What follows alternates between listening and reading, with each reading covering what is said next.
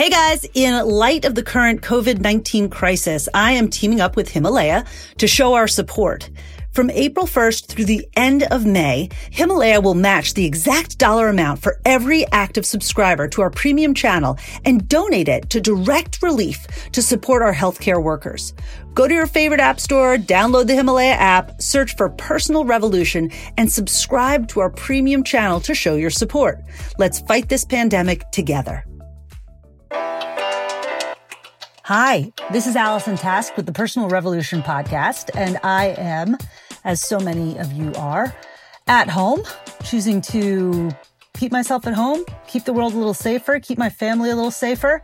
Oh, and if you're wondering why the quality of this recording isn't like the rest of the podcast course, well, it's because I too am home in a closet, trying to make the best of this, but it's not exactly sound booth quality. Thanks for understanding. Luckily, I went to culinary school back in the day, back in the 90s. As a career and life coach and an expert now in professional transitions, I can tell you I've learned the art of transition and I've done the art of transition. I started out as a dot com executive, left and went to cooking school, and then now I'm working full time as a coach. But in that time that I went to cooking school, I actually had the good fortune to appear as a chef host on several TV shows and write a couple cookbooks. And I, uh, so be careful what you wish for. You know, when I made that career change, I, I left .com and said, well, I'm an executive, right? I'm just making websites and stuff like that. And it's fun, but I want something so that i am trapped on a desert island. I can be useful. I can serve humanity. I want to be able to cook.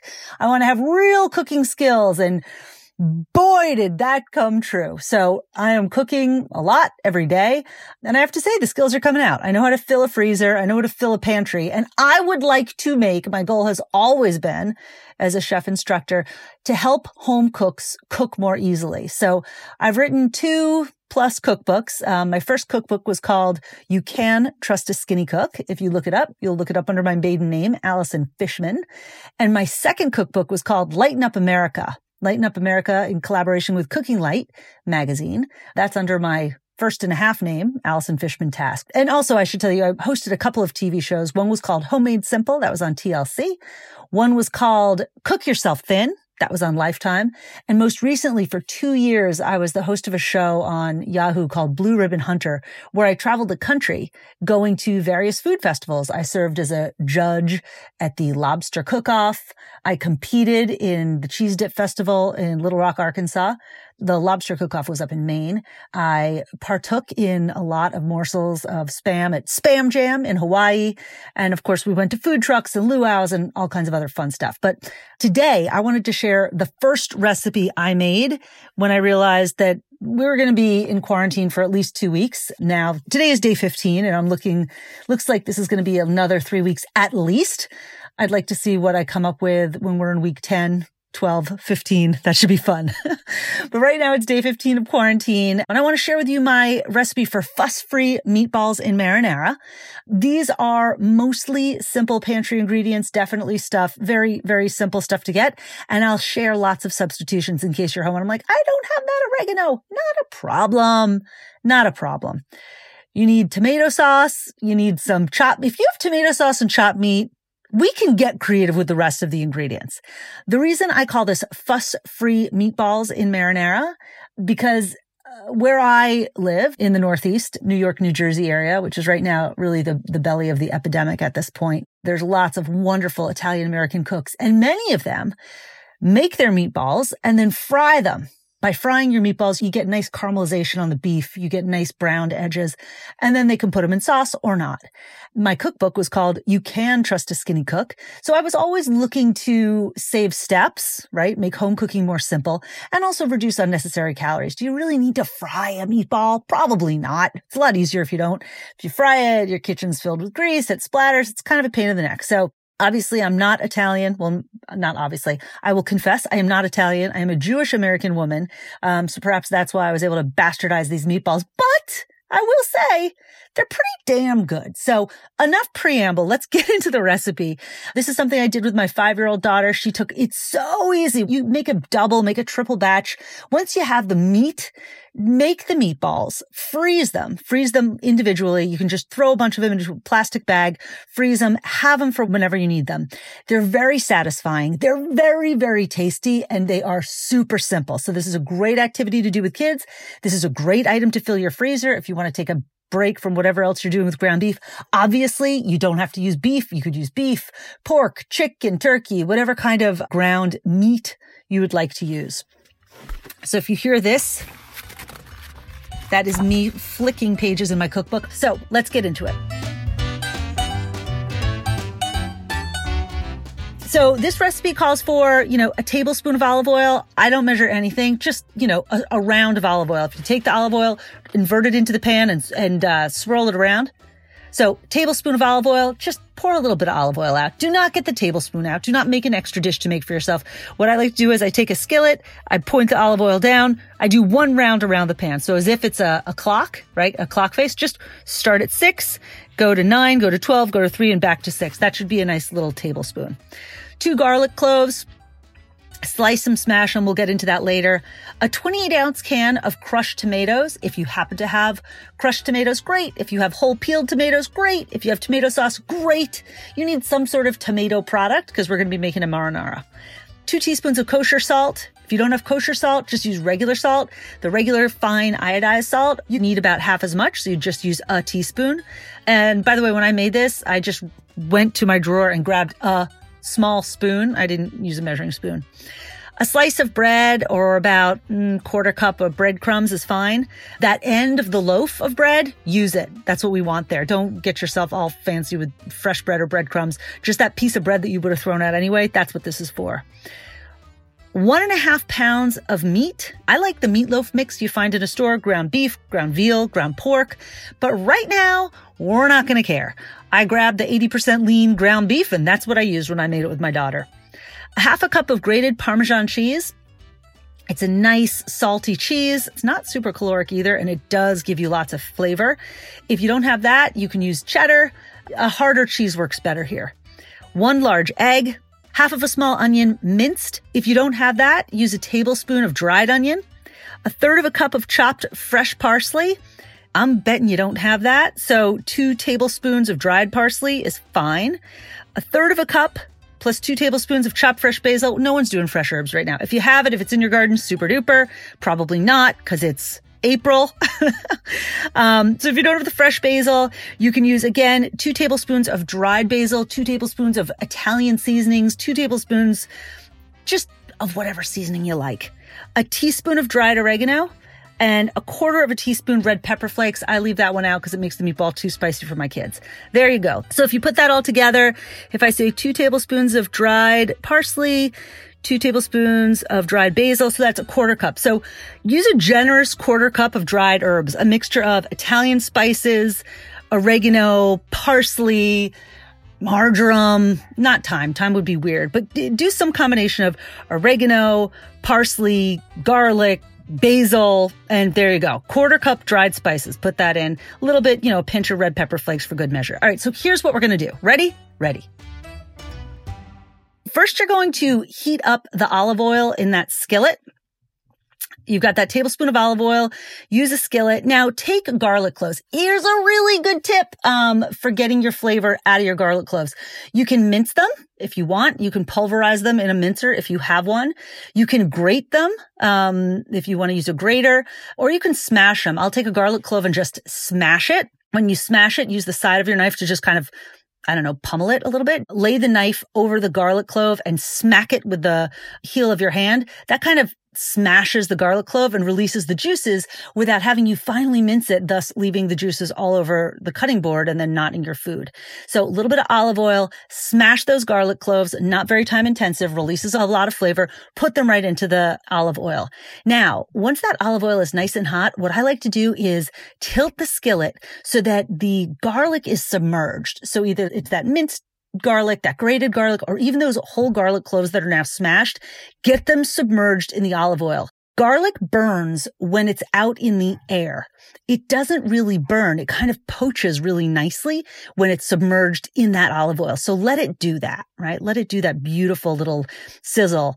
Then when that's getting nice and scented and garlicky and all yummy in your house, pour in the 28 ounce can of crushed tomatoes, whole peeled tomatoes, whatever it is. If you're using crushed tomatoes, just go ahead, pour it in, stir it around. You're good to go. If you're using whole peeled tomatoes, well, make sure you sort of pull out, you can see the, the tops of the tomatoes, the little hard bits at the top of the tomato where it was attached to the vine. Kind of take that out. That's just tough and you're not going to want to eat that. So try to like pinch that out. Now, have fun and let your kids have fun with this too. Squish those tomatoes. If it's whole peeled tomatoes, you got to squish them. You got to break them up. Let your kids do it in a nice deep bowl because it's going to spray everywhere. Squish it, maybe not in the skillet, right? Not over the heat, but in a deep bowl or even a pasta pot. Let them squish those tomatoes. It's super fun. If you're doing it, you can sort of mash it up with, um, I don't know, a potato masher, maybe a wooden spoon. They get squirrely. They'll get away from you or maybe just release some tension and squish them with your hands.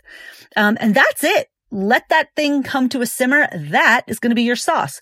Of course, the sauce is going to get really flavored with the meatballs themselves, right? The meat is going to flavor the sauce. So a simple sauce, just a little bit of tomato, garlic, you're good to go, right? Simple, simple, simple.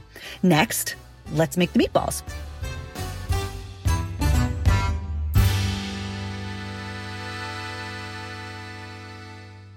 So you're going to take that slice of bread, you're going to put it in a food processor. You kind of want to turn it into breadcrumbs. If you have breadcrumbs, just use a quarter cup of the dried breadcrumbs and put them in.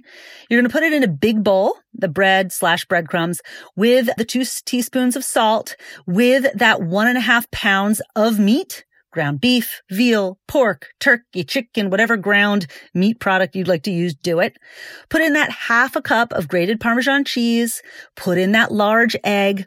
Put in the onion that's been finely minced. This is going to taste really good and those onions are going to cook up in your sauce. So don't you worry about it. You just throw them right in. You get them really finely minced. They'll give nice texture to those meatballs. Or if you don't feel like it, like I said, just put in a tablespoon of dried onion. Make sure it's not that onion powder. The onion powder would be really intense. You'd want no more than a teaspoon of that. This would be um, dried onion pieces, like minced onion. Then you're going to take a quarter cup of your dried herbs. That's parsley, basil, oregano, mixed Italian seasonings, whatever herbs you feel like putting in there, put it in there. And then, you know, a nice pinch of red pepper flakes if you want a little bit of heat to it. It probably will be imperceptible to all but the smallest of mouths. Mine are small, mine are perceptible, but I, I don't know, man. Someday they'll get there, but they're not there just yet. So that's it. So that's your meatball mixture. The salt, the breadcrumbs, the meat, the cheese, the egg, the onion, the herbs, and a little bit of pepper flakes if you so choose to, to use them. Now, take your hands, get them in that mixture and mix it all up. Use a light hand. Um, you don't want to make the meatballs too dense. So you want to mix it all up, but think of yourself as tossing a salad with your hands. So combine everything, but leave the meat loosely together, right? When you make it too firm, you push out all the air bubbles and they just get dense. You've had dense, tough meatballs. They're no bueno, right? You're not a machine. You're a human being. So sort of toss the mixture, if you will, to leave the meatballs nice and loose and supple. Now, time to form the meatballs.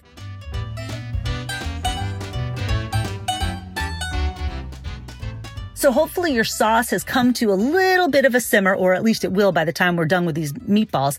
And what you're going to do is just plunk in the meatballs. Um, based on the serving size, we're going to make about 30 meatballs with this mixture. So eyeball it. You want these to be golf ball size, nice little individual meatballs. Let's turn this into a little factory, right? So one at a time, just pick up a little bit of the mixture in your hand, roll it in your palm. It can be uneven again. So just enjoy making them, roll them with your hands and just plunk, plunk, plunk, right into that simmering sauce. One at a time into the simmering sauce. It's going to start to smell real good. If people are coming into the kitchen, they're going to be happy. You're going to be happy. Everyone's going to feel good about this.